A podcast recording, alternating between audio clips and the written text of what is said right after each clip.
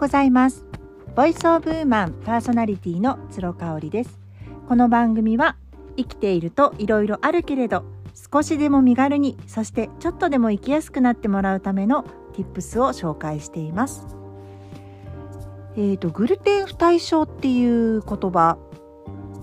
結構浸透してきているのかしら。えーとね、ちなみにうちの息子たち2人はあの牛乳の不対症でした。不対っていうのは、えーと、不規則の不とか不足の不に体は耐えるの体ですね。忍耐の体に症状の症と書いて不対症というふうに言います。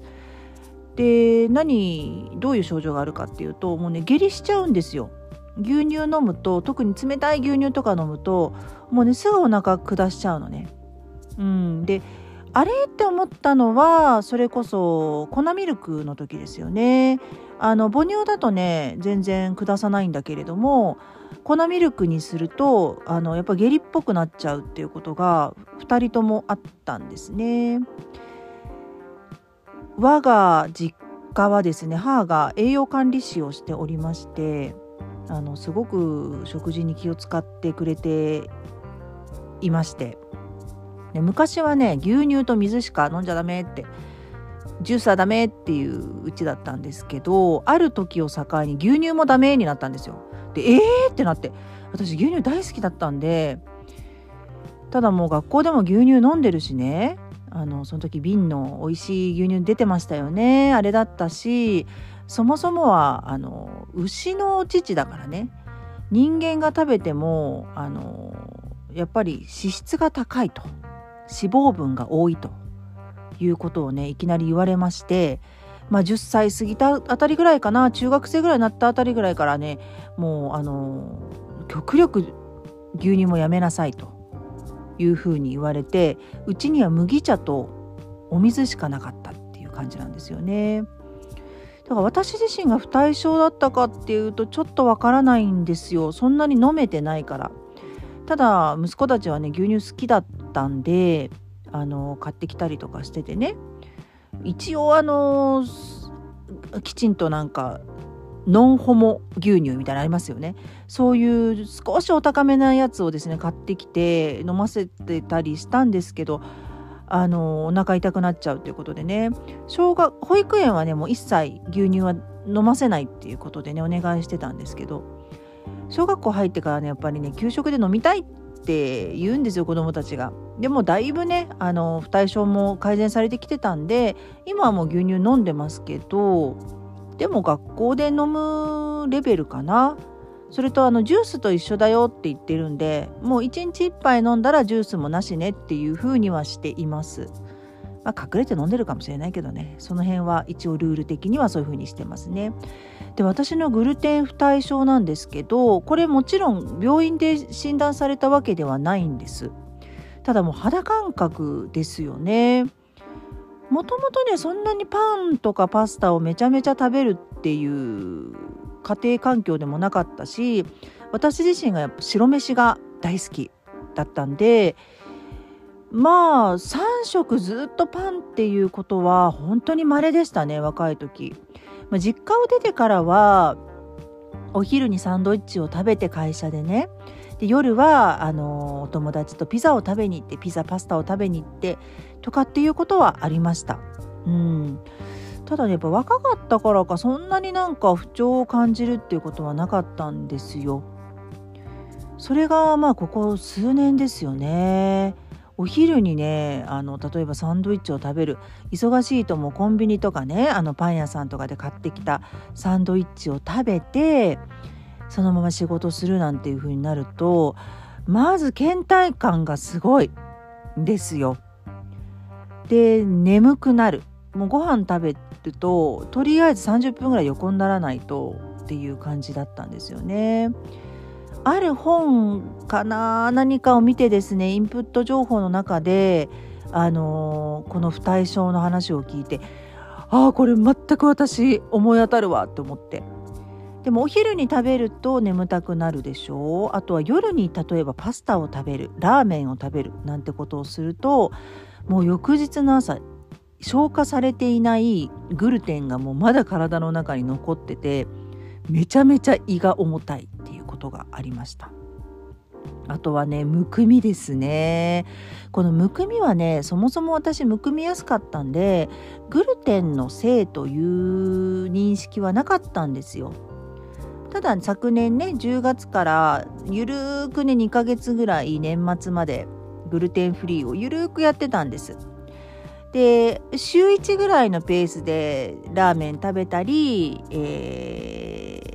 とパスタを食べたりパンを食べたりっていう感じで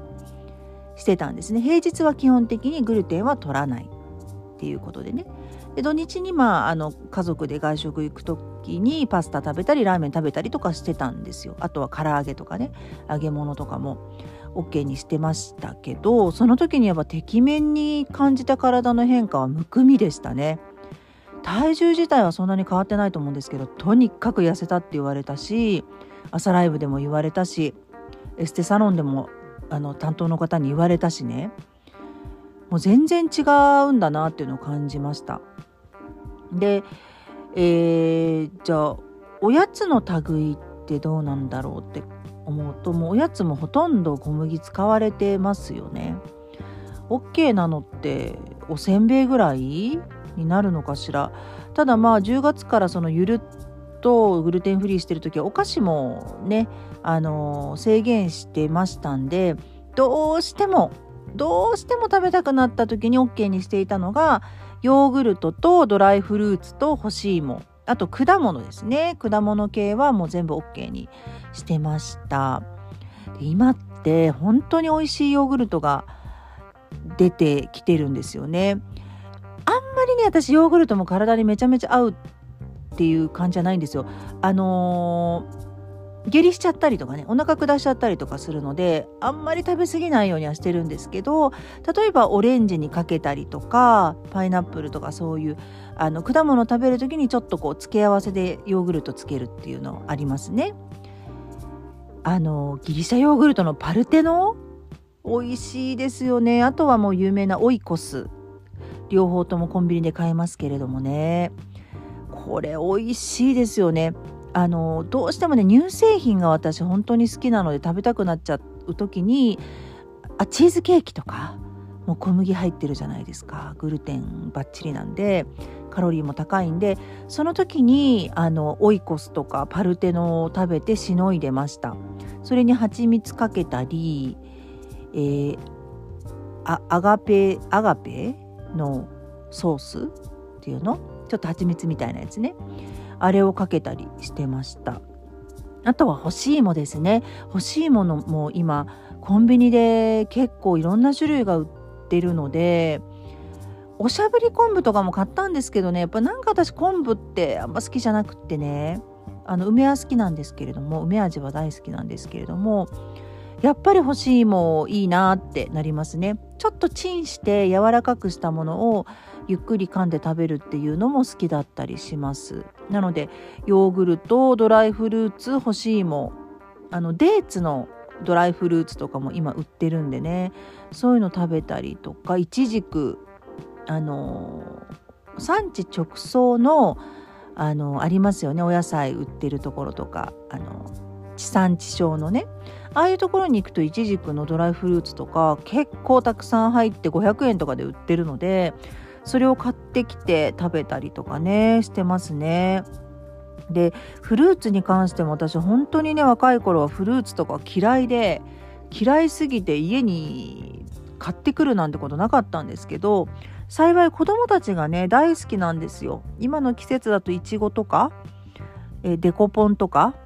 うんあとはまバナナとかねみかんとか大好きなんでそういうものをあの買ってくるようになってから自分もあの柑橘類が好きだっていうことを再認識しまして。めちゃめちゃ取るようにしてますね、うん、やっぱオレンジとか美味しいなと思うしね。